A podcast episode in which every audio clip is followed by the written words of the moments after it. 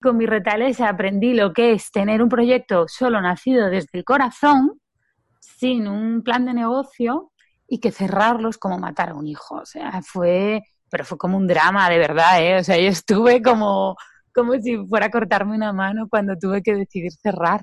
Y entonces ahí aprendí que tampoco puedes hacer solo un negocio del corazón. ¿Tienes un negocio o estás pensando en emprender? ¿Te gustaría conocer de cerca las historias de increíbles emprendedoras que han pasado por donde estás tú ahora? ¿Estás lista para aprender de la mano de las mejores expertas y llevar tu proyecto al siguiente nivel? Si es así, entonces estás en el lugar correcto. Bienvenida al episodio 32 del podcast de Yo Emprendedora Hoy estoy muy emocionada porque nos acompaña en el podcast Alicia Iglesias, fundadora de Orden y Limpieza en Casa, autora de Pon tu vida en orden y creadora del método 21 días para tener tu casa en orden. Probablemente muchas ya le conocéis, puesto que Alicia es una referente en España en el mundo de la organización.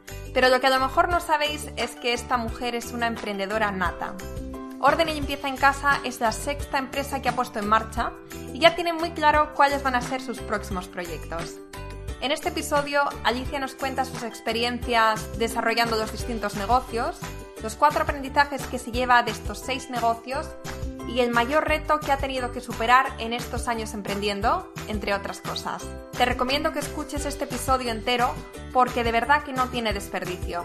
Y además, al final, Alicia comparte una reflexión muy interesante con todas nosotras sobre la importancia de ser tú misma y focalizarte en tu negocio. Antes de comenzar, quería recordarte que todos los domingos hay un episodio exclusivo para los miembros de Yo Emprendedora. Y esta semana hablaré del método de organización que a mí me ha resultado más útil durante estos años para llevar las cosas al día, tener todo bien organizado y sacar tiempo para el trabajo, el proyecto, sin tener que renunciar a mi vida personal y a mi salud. Si te interesa, entra en yoemprendedora.es barra suscripción y este domingo recibirás el episodio en tu bandeja de entrada. Venga, pues ahora sí, empezamos. Hola Alicia, ¿qué tal? Bienvenida al podcast. Encantada, Laura, ¿qué tal? Muy bien, tenía muchas, muchas ganas de hablar contigo y de hecho estaba pensando antes de la entrevista que es una pena que no hayamos hecho la entrevista en mi casa porque me vendría genial alguno de tus consejos personalizados para poner mi casa en orden porque últimamente no sé cómo lo hago, pero no hago más que ordenar y que recoger y que limpiar y todo está patas arriba. Suele pasar, ¿eh?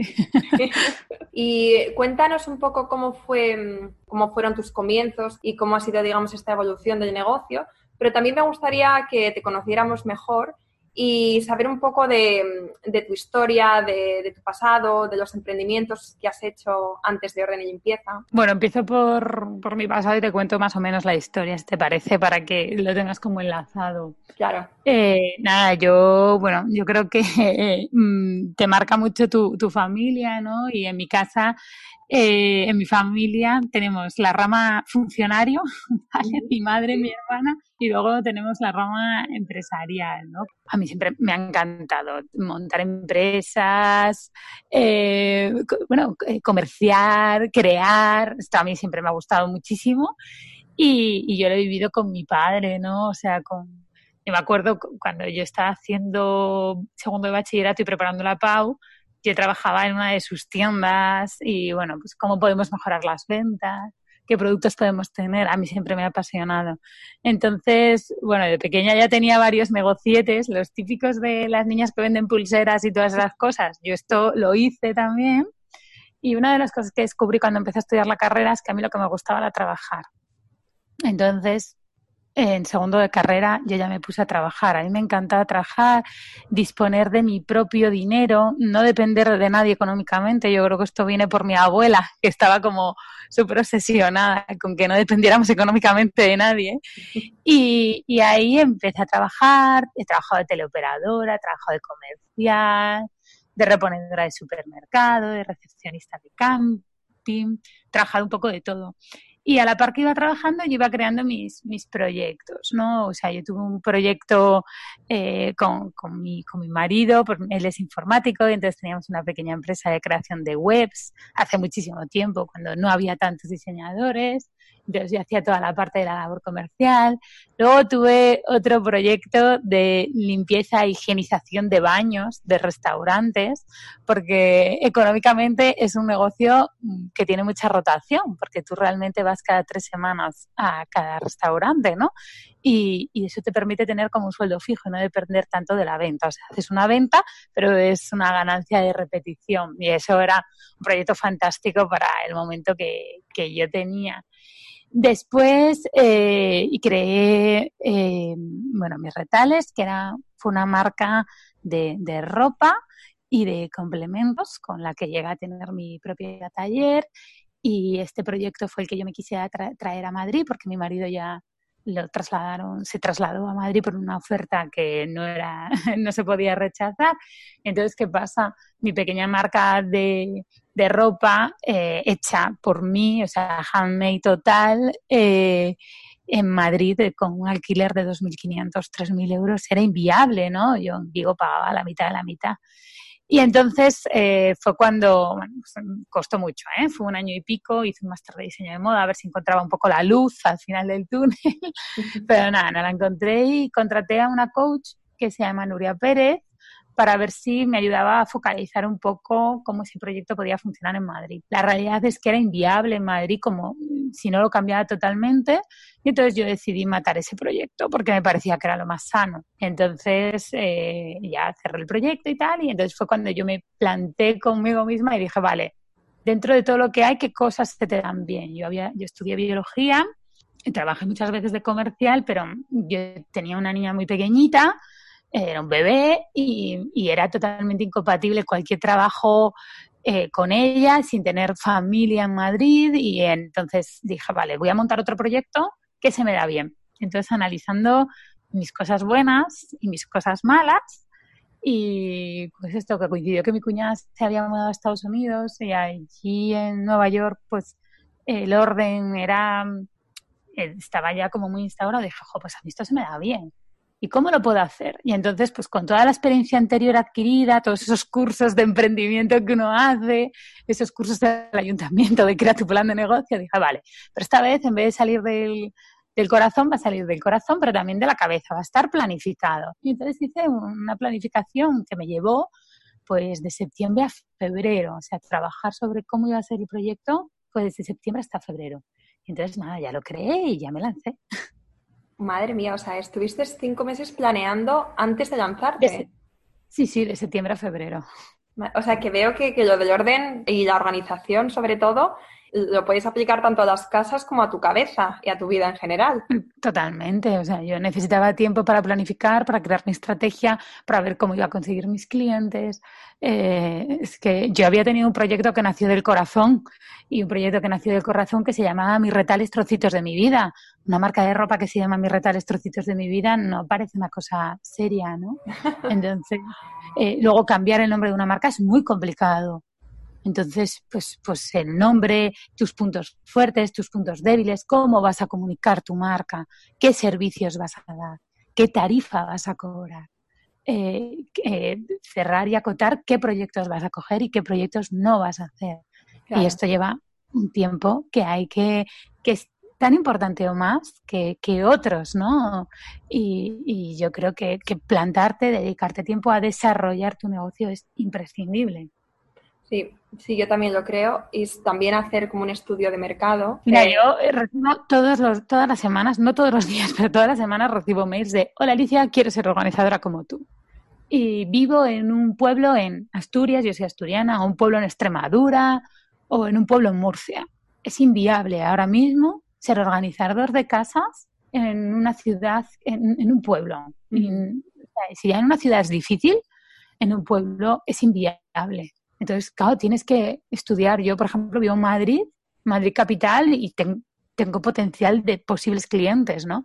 Pero si yo viviera en mi Asturias natal, no tendría estas opciones. Claro. Porque no hay tanta necesidad, la gente tiene más tiempo. ¿Qué pasa en Madrid?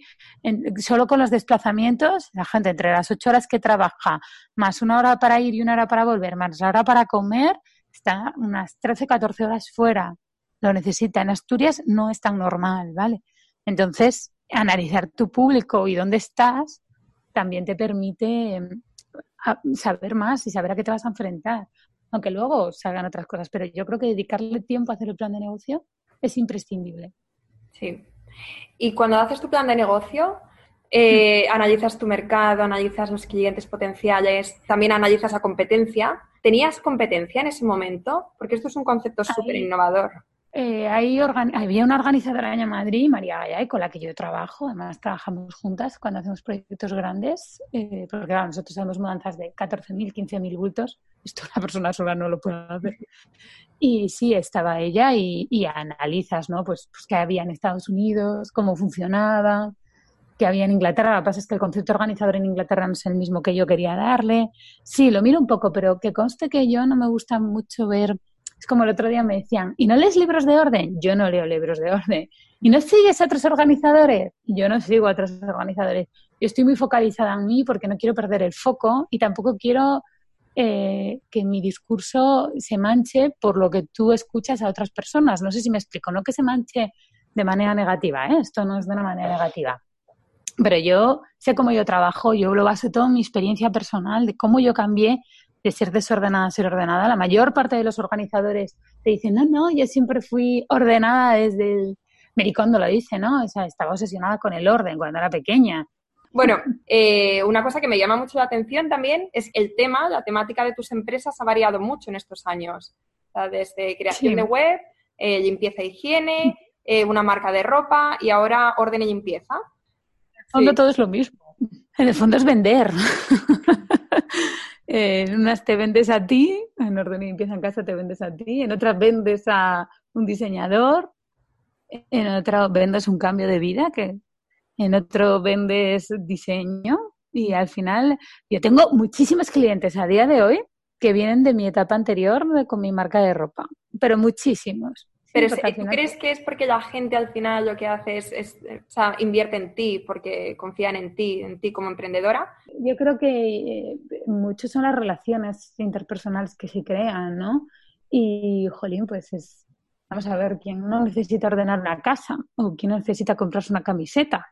¿Vale? Entonces, pues es, eh, todo, lo, todo lo que tú haces se va a repercutir en tu futuro, ¿no? Y entonces, pues, pues es que la gente puede cambiar mucho y yo, este no va a ser mi último proyecto, yo lo tengo claro. o sea, tengo un proyecto en mente ahora mismo muy grande y que me apetece muchísimo. Voy a montar un restaurante.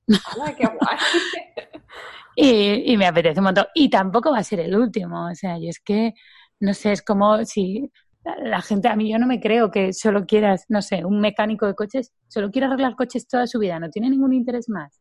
Seguro que tiene algún interés más, pues a lo mejor pinta, o a lo mejor escribe, pues, pues eres mecánico de coches, eres pintor y eres escritor. En España tenemos un problema muy grande de titulitis, tenemos un problema muy grande de movilidad. A la gente se le olvida que puedes cambiar, que puedes cometer un error y cerrar y abrir otro y, y no pasa nada. O sea, no pasa absolutamente nada. Y que puedes trabajar de dependiente mañana limpiando casas y, y luego de reponedor de supermercado y después puedes tener una empresa de inversión en bolsa. Hay grandes inversores en bolsa que tienen trabajos como muy normales, ¿no? Y que, no sé, yo cambio mucho, me gustan muchísimas cosas. Yo tengo un problema muy grande porque me, me gusta hacer tantas cosas que yo tendría 50 millones de empresas, lo que pasa es que no tengo tiempo para dedicarles. Pero sí, hay que, no solo eres bueno en una cosa. Exacto, sí. Y como tú dices, luego se puede aplicar lo que aprendes en unas, lo puedes aplicar en, en otras. Y al final es venderte. Claro, si es que al final lo que hacemos es los emprendedores, eh, está como muy mal visto hablar de esto, ¿no? Pero realmente, eh, no sé, hace poco cuando estuve en Buen Emprende yo lo decía, hay que hablar de dinero. Vamos a ver, un emprendimiento está genial que te guste, pero si tú emprendes, emprendes porque quieres ganar dinero con ese negocio, si no, montas una cosa sin ánimo de lucro, ¿vale? Que también está súper bien montarlo. Pero, pero si emprendes a nivel empresarial, empresarial implica una cosa, que es venta de un servicio o producto. Si no, no, no te llames emprendedor, ¿vale? Porque está como muy mal visto en España hablar de dinero y hablar de vender. Y a mí es una de esas cosas que me molesta mucho cuando la gente, no, yo emprendo, pero bueno, es que tal. No, no, tú emprendes para qué? Para ganar dinero. Que te lucres más, te lucres menos, eso es otra cosa. Pero en tema empresario es que crea una empresa y las empresas venden cosas o servicios. Y eso implica siempre tener el dinero y la venta, ¿no? Entonces es una cosa que a mí me gusta mucho aclararla porque está como mal vista, ay, emprender y ganar dinero. Uf, y como ganes mucho es que te ya es como, oh, es el empresario malo y no tiene por qué ser así. Claro que no. Bueno, y me gustaría también preguntarte y me gustaría que nos contaras cuáles han sido estos momentos decisivos durante estos años que han supuesto un antes y un después en, tu, en tus negocios. Estos momentos de inflexión eh, como a lo mejor ir a un evento, dar una charla y de repente que, tu negocio tuviera un boom de ventas? Eh, yo no he tenido ninguno, ningún, nada. Eh, por ejemplo, Orden Empieza en Casa ha crecido de manera muy exponencial. Tal vez cuando salió 21 días para tener tu casa en orden, mi reto en septiembre de 2016, ahí sí que creció un poquito más rápido, pero su crecimiento ha sido exponencial, no, no ha sido así como boom, nada, nada, nada ha sido boom. y, y, con los anteriores proyectos no, o sea, yo creo que los puntos de inflexión han sido pues eh, tener que cerrar un proyecto porque, bueno, con nuestra empresa web nos debían muchísimo dinero. Yo ahí de ese proyecto aprendí el, el pago por adelantado de un porcentaje bastante grande porque es imprescindible, ¿no? porque además luego tú tienes que pagar tu IVA ya. Entonces, de ahí yo saqué, pues eso fue como un, esto no puede ser así, es inviable. De mi otro proyecto, pues emprendí lo que es toda la gestión de atención al cliente, que tiene que ser excelente, con el, proyecto de limpieza, de, de, higienización de baños de restaurantes. Y con mis retales aprendí lo que es tener un proyecto solo nacido desde el corazón, sin un plan de negocio, y que cerrarlos como matar a un hijo. O sea, fue, pero fue como un drama de verdad, ¿eh? O sea, yo estuve como, como si fuera a cortarme una mano cuando tuve que decidir cerrar.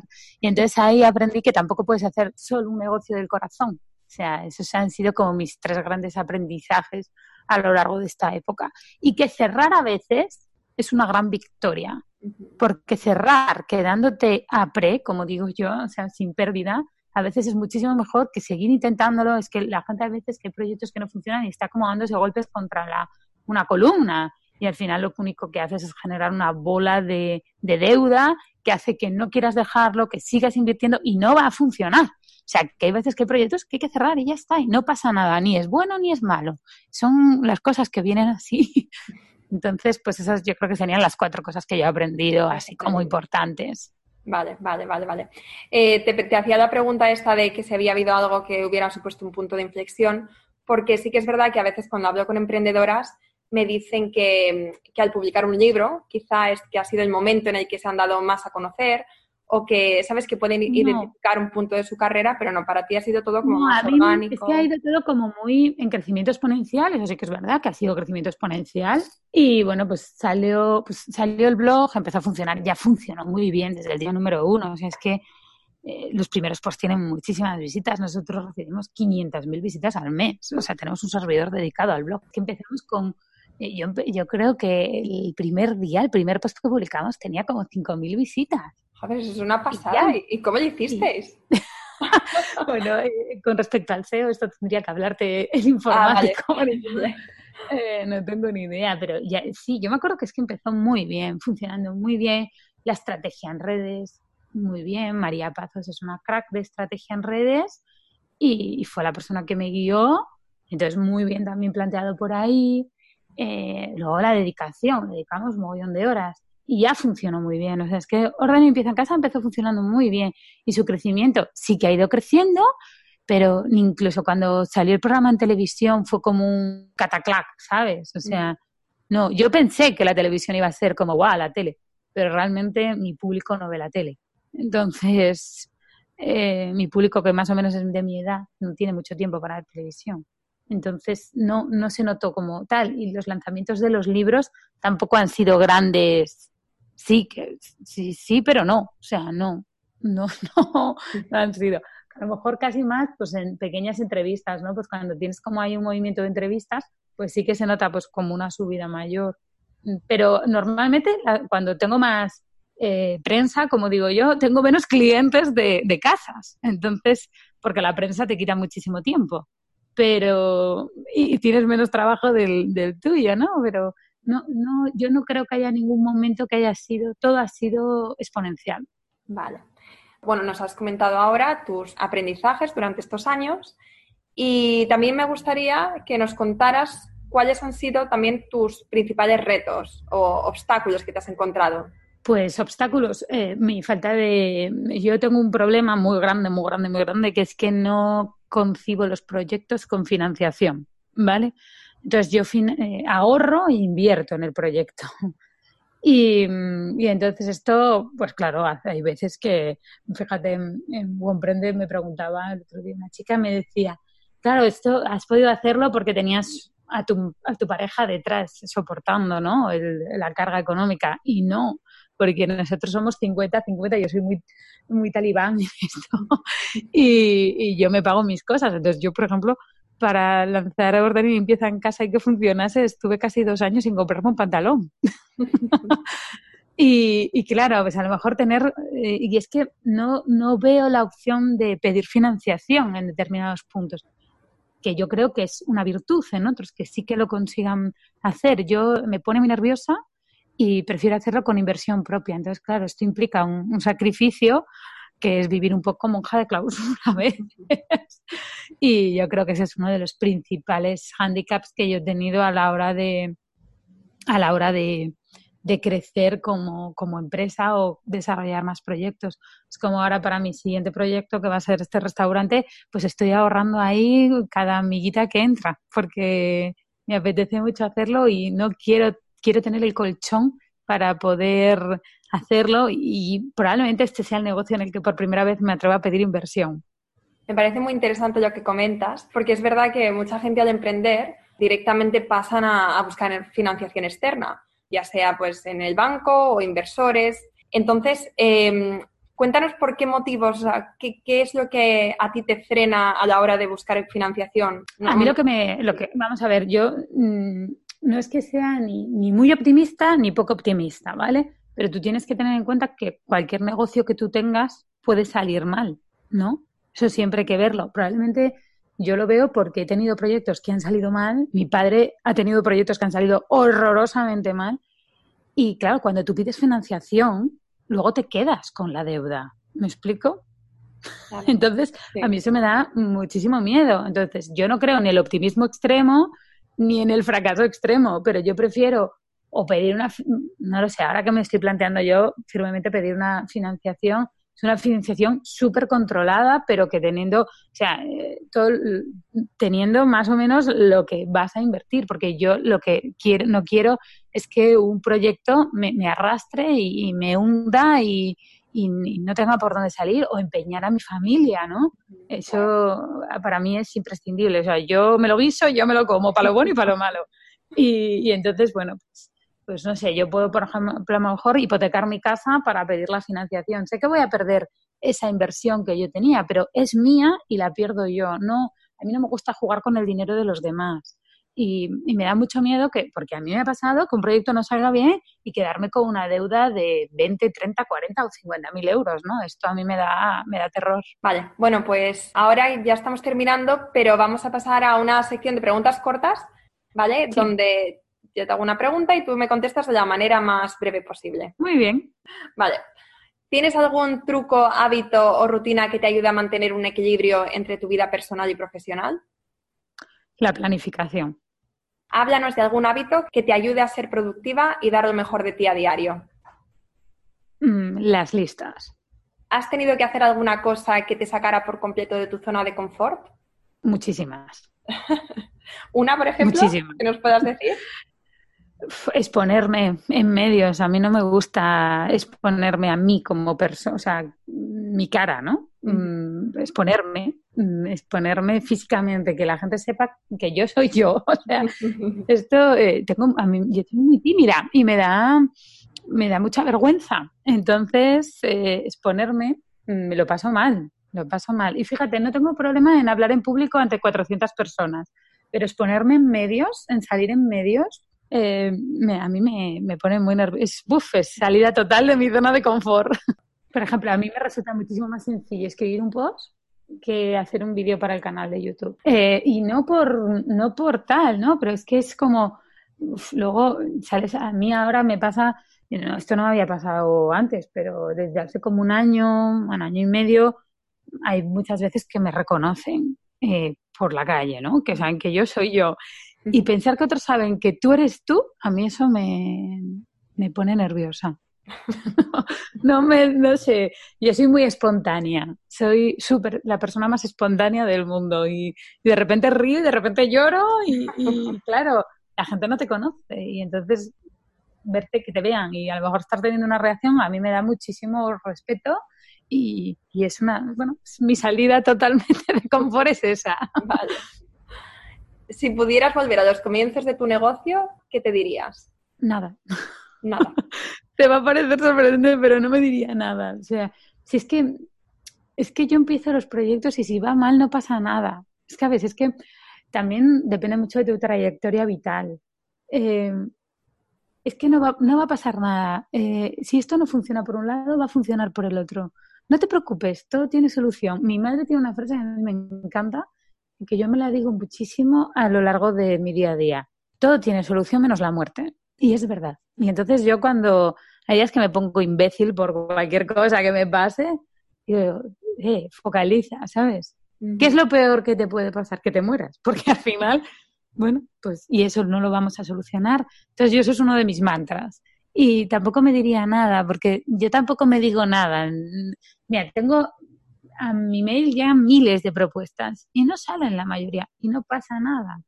Y si mañana orden y empieza en casa, pues no tiene clientes y me tengo que dedicar a otra cosa, me da igual, todo, no sé, yo por ejemplo uno de los mejores trabajos que he tenido ha sido trabajar en un camping. Me encantaría volver a trabajar en un camping.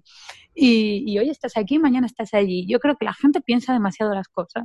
Hay que fluir un poquito más. Hay que fluir, me gusta. ¿Cuál dirías que es el secreto de tu éxito? Ser yo misma. ¿Y qué consejo le darías a otras emprendedoras? Que se fijen en ellas y en su proyecto y que dejen de mirar alrededor. Yo, eh, de verdad, ¿eh?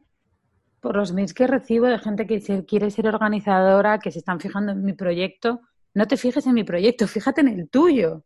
Fíjate en el tuyo y en tus circunstancias. Porque, como te decía, de vivir en Madrid, de tenerla, por ejemplo, yo tengo una disponibilidad que poca gente tiene con teniendo hijos a su cargo. Yo tengo una disponibilidad total. ¿Por qué? Porque mi marido trabaja en casa cuando quiere. Entonces, claro, pero si tú solo puedes trabajar en determinado horario, en una ciudad más pequeña, pues es que orden y empieza en casa no te vale de, de foco, ¿no? Entonces, cree en ti, creértelo tú. O sea, yo sé que soy buenísima organizando, porque yo me, lo sé a mí misma. Entonces, tú crees tus valores y, y, focalízate en ellos y en tus circunstancias. ¿Sabes cuando dices analizar a la competencia? Analizar a la competencia está fantástico, pero lo más importante es que no te quedes solo analizando la competencia, que yo creo que es una cosa que pasa muchísimo, y que te lo creas tú y luches en lo tuyo. Yo hay veces que hay momentos que voy como los burros, ¿sabes? Que les ponen como unas cositas a los laterales de los ojos y solo voy mirando. O sea, yo hay una frase eh, de la película del secreto eh, que te dice, bueno, no es una frase, es como un concepto, ¿no? Te habla de cuando hay una carretera con niebla y te dices que lo único que puedes hacer es seguir las manchas, las marcas del suelo y síguelas, y síguelas, y ya está. Y deja de mirar y especular alrededor y focalízate en lo que tú quieres conseguir. Porque yo lo que veo ahora, y sobre todo con las redes sociales, es que la gente se termina más planteando cómo es la vida y los proyectos de los demás que el suyo propio. Entonces dejan de ocuparse del suyo propio, sin querer decir que no tengas que ver los proyectos de los demás pues para que te ayuden, ¿vale? Pero que al final el foco principal tiene que estar en ti y en tu idea, que no tiene por qué ser que puede ser una idea totalmente innovadora o puede ser una idea que sea similar a otra, pero no te fijes en los demás, fíjate en lo que tú quieres transmitir, porque al final lo que tú vendes eres tú. Y si tú quieres ser otra, es que tú nunca vas a poder ser otra persona. Me parece un consejo buenísimo este que estás dando. Es, es importante mirar para ver lo que hacen otros para ver la competencia o para ver un poco las tendencias quizá del mercado, pero nunca puedes perder tu esencia, ¿no? Y esto es lo que pasa, ¿no? Cuando estamos constantemente en Instagram viendo eh, qué es lo que se hace y lo que es, Es, un, es un problema gordísimo, gordísimo, porque pierdes tu foco. Terminas al final analizando los, analizando los proyectos de los demás y no centrándote, pues no sé, si le vas a dedicar de tu tiempo en porcentajes, que yo soy muy científica, si del 100% de tu tiempo vas, puedes dedicarle un 10% a ver lo que hacen los demás, pero el 80% tiene que estar en tu marca. Tú te tienes que vender tú, no tienes que vender los proyectos de los demás. Si tú trabajaras para mí, tienes que dedicar el 80% a, nuestro a mi proyecto, ¿no? Para saber venderlo. Pero si no, con un 10% de tu tiempo es más que suficiente. Y el 90%, la mayor parte de tu tiempo, dedícala a tu proyecto que a lo mejor tú tienes una idea mucho mejor que los demás, ¿sabes? ¿Por qué tu idea no va a ser la buena y va a ser la buena la de la otra? Pero hay que trabajarla. Y si solo te dedicas a analizar la competencia, ¿sabes? Estos, hay emprendedores que dicen que todo está inventado, ¿no? Que lo copies y le des una vuelta. Yo no lo creo así. No, yo no lo creo así. Cada proyecto emana de una persona diferente y aunque tenga una base común, va a ser totalmente diferente. Fíjate, el ejemplo de los restaurantes. ¿Cuántos bares y restaurantes hay en España? ¿Cuántos? Muchísimos. La base es la misma, pero cambia totalmente. Unos es por la atención al cliente, otros por la comida, otros porque es más casero, otro porque es más innovador, otro por diseño del local. Pero al final, ¿qué es lo que emana el restaurante? La persona que lo crea y lo lleva. Totalmente. Entonces, y, y restaurantes hay miles y te puedes pasar años analizando la competencia de restaurantes. Pero lo importante es que les guste el tuyo. Entonces tú tienes que quererte mucho y focalizar mucho en tu proyecto. Si no, tu proyecto no va a ser especial y no va a funcionar. Eso. Por muchas veces que escuche este consejo, sabes, nunca me parece como, sí, sí, que ya lo sé, que ya lo sé. No, me parece que, tenemos que escucharlo una y otra vez y otra vez. Y de hecho deberíamos ponernos como en el corcho, ¿no? El deja de mirar tanto a la competencia, céntrate en ti, piensa en, en qué tienes tú especial para ofrecer porque a veces pensamos que no tenemos nada o que no tenemos nada especial. Mira, eh, eh, a mis talleres, yo no doy talleres para profesionales, ¿vale? Yo solo doy talleres para particulares, para gente que quiere ordenar su casa, pero yo sé que vienen muchas personas que quieren ser organizadoras. Y hace poco me preguntaban que si no me daba miedo, ¿no? Que vinieran y copiaran mi proyecto. Y, o uno de mis talleres. Es imposible que alguien sea yo. Es imposible. Bueno, no sé que me clonen, pero es imposible. Eh, ¿Cómo transmites tu chascarrillo propio? No copies el chascarrillo de los demás, no copies la frase de los demás. Eh, eh, tú, ¿cómo te comunicas? Lo que emanas tú, ¿sabes? Tu vibración. O sea, es que cada uno es diferente. Como yo ordeno una casa, mira, María Galla y yo trabajamos muchísimo juntas, pero muchísimo, ¿eh? Y ordenamos casas, nos complementamos muy bien, pero somos totalmente diferentes totalmente diferentes. Entonces, la gente te dice, pero no te da a mí. No, porque es que no van a poder ser yo. Cada uno es único y especial. Y eso es lo más maravilloso del mundo, porque te hace único y que tengas un proyecto único y que sea incopiable, ¿sabes? Es un concepto único. Y, y, sobre todo cuando lo que vendes es servicio y servicio que haces tú, es que tienes, eres especial. O sea, que deja de darte golpes porque a otra le ha salido otro proyecto y a ti no te ha salido. Eh, tú eres esencial. Y si hay veces que tienes un proyecto que te apetece hacer y no te sale porque le sale a otra persona y a ti no, es porque no era para ti. Ya está. Es porque no era para ti. Y después de esta pregunta, respuesta corta, corta. me ha encantado, merecía totalmente la pena.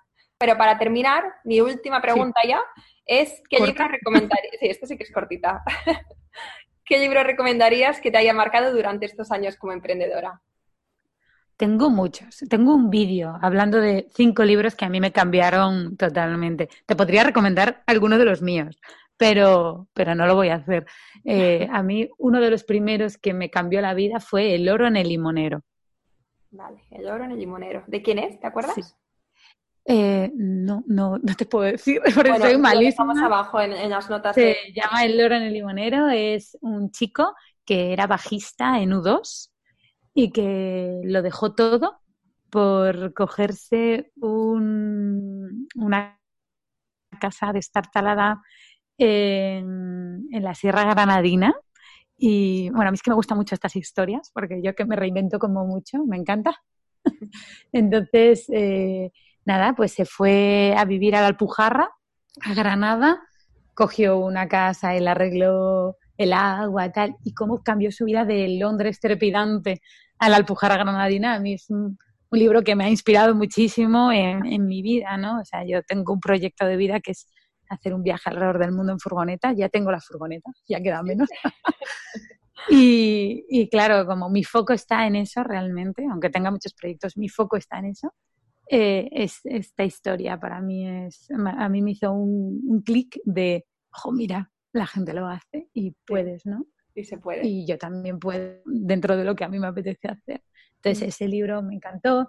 Luego, eh, es que no me acuerdo exactamente cómo se llama, pero eh, es como, espera un momento, eh, que te lo voy a intentar mirar. Vale. no lo puedo ver desde aquí. Es Martes con mi viejo profesor, también me gusta muchísimo que son, eh, bueno, pues es un alumno y un profe de la universidad que se encuentran al final de la vida de este profesor y la acompaña en su viaje final, en su momento final hacia la muerte, ¿no? Y te cuenta estas cosas y a mí ahí entra pues la frase de mi madre, ¿no? Todo tiene solución menos la muerte y de la cantidad de vueltas que le damos a las cosas por cosas que no tienen importancia. Y a mí este libro también fue otro de esos que, que me marcó buf, muchísimo. Y no sé, tengo un vídeo en YouTube con cinco de ellos que me han marcado. Luego Anita Morgiani, eh, una crack. Eh, y si esto ya es el cielo, ¿no? Bueno, ya ves que me gusta mucho esta parte espiritual. Es que a veces estamos pensando, la gente creyente piensa, pues, eh, el cielo, el cielo. Y si esto ya es el cielo, y si esto, ¿por qué? hay gente que lo pasa muy mal en la tierra, pero hay otros que vivimos con unas comodidades. Yo vivo con unas comodidades fantásticas. Tengo agua, tengo luz, eh, tengo calefacción, ¿sabes? puedo innovar con mis proyectos eh, a base de ahorrar. Si esto ya es el cielo y estamos ahí como planteándonos y dándonos vueltas con tal, focalizar, ¿no? Entonces, estos libros a mí me apasionan y, y, es que no te puedo recomendar uno, te tengo que recomendar varios. Vale, vale, pues vamos a dejar abajo también el enlace del vídeo donde hablas de estos cinco libros que te han inspirado. Sí, y no, si ninguno es de orden, ¿eh? Es muy importante, ¿ves? No leo libros de orden. A mí es una cosa que me gusta mucho aclarar porque la gente debe pensar que yo vivo mi vida ordenando constantemente. Y no, no, yo me dedico a orden ocho horas diarias, 40 horas semanales, pero nada más. Como tu trabajo. vivo, que me encanta, es mi trabajo, sí. Vale, y por último, Alicia, cuéntanos dónde te podemos encontrar. Bueno, pues el blog es ordenirlimpiezaancasa.com, redes sociales Orden y Limpieza en Casa, canal de YouTube Orden y Limpieza en Casa y bueno, de manera presencial en Madrid y a través de internet, pues con Orden y Limpieza en Casa os sale todo y si ponéis Alicia Iglesias también. Perfecto. Bueno, pues eh, ya hemos terminado. No sé si hay algo que no te haya preguntado y que te quedas con la espinilla de, oh, me gustaría haber dicho esto. No, no, ¿verdad? No. Es que hemos hablado un montón. o sea, nos has contado un montón de cosas. Un montón, hemos hablado un poco de todo. Sí. Y, y, eso, bueno, pues entiendo que tu podcast lo escuchan sobre todo gente que está emprendiendo. Sí. Y que se queden con lo más importante que ser ellos mismos. Y que, de verdad, eh, que a mí me ha pasado, que es que las redes sociales son muy malas, muy malas, muy malas. y ves todo como el mundo de color de rosa alrededor y dices tú, pero el mío no es así pues no mires tanto las redes sociales, ya está. Además, ahora normalmente hay aplicaciones que te permiten caparlas y verlas menos y focalizarlas en vuestro proyecto. O sea, yo realmente creo que el análisis de la competencia está bien, pero en cierto, a cierto punto. Y si analizar la competencia te hace perder tu foco, no analices a la competencia, no hace falta. Exacto. Bueno, pues sí, yo también me quedo con esto, con este mensaje de ser una misma y de ser auténtica, no centrarse en lo que hacen los demás, sino en lo que tú tienes para ofrecer al mundo. Y con eso me quedo yo tan, tan contenta. y ha sido de verdad un placer hablar contigo. Eh, me ha encantado todo lo que has compartido durante este ratito. Y bueno, estoy deseando ver tus próximos proyectos, que veo que, que estás llena de ideas y cuando abras el restaurante, iré, por supuesto. ¿Será en Madrid? Sí, es en Madrid. Vale. ¿Y ya tienes fecha o todavía no? No, no, todavía no, todavía no, porque bueno, yo, eh, claro, la vida te cambia mucho y, y, yo, por ejemplo, tenía como el foco en dos proyectos en julio del año pasado, pero me puse muy malita y estuve tres meses en la cama y ha paralizado un poquito todo, ¿no? Y también un poquito baja el ritmo de tantas ideas. De verdad, ¿eh? yo sé que algún día también volveré a montar mi tienda y que haré mi viaje por el mundo en furgoneta. Entonces, claro, eh, hay veces que tu cuerpo te dice, nena, mm, para un poquito. Entonces, tuve un herpes zóster muy grande en la espalda que me afectó a la pierna y a la cabeza y he tardado tres meses en volver a trabajar, en poder volver a trabajar. Todavía no estoy 100%. Y, y bueno, esto hace que vaya todo un poquito más lento. Pero bueno, mi idea de restaurante es que no hay otro igual, porque no hay otro que haya pensado yo. Entonces, ¿sabes? Esto de, tienes que montarlo ya porque te van a quitar la idea. No, no, no, no. Las prisas no son buenas. Mi padre siempre lo dice. Las prisas no son buenas solo para los toreros malos y para los ladrones. Entonces, yo eso me lo aplico mucho y mi restaurante va a ser mío, mi proyecto es mío y, nadie más que yo puedo hacerlo. Porque mm, pueden hacerlo parecido, pero no va a ser el mío. Entonces va piano, piano y yo creo que aún vamos a tardar casi un año en poder abrir. Bueno, pues eh, Alicia, lo dicho, que muchísimas gracias, que ha sido un placer enorme. Muchísima suerte con todos tus proyectos. Muchas gracias a ti, Laura. Y hasta aquí el episodio de hoy. Espero que te haya gustado y si es así, te agradecería de corazón que nos dejes una reseña y que lo compartas con otras emprendedoras que creas que le puede interesar. Si tienes un negocio y quieres seguir aprendiendo e inspirándote con increíbles referentes, entra ahora en yoemprendedora.es y suscríbete de forma completamente gratuita. Hasta la próxima.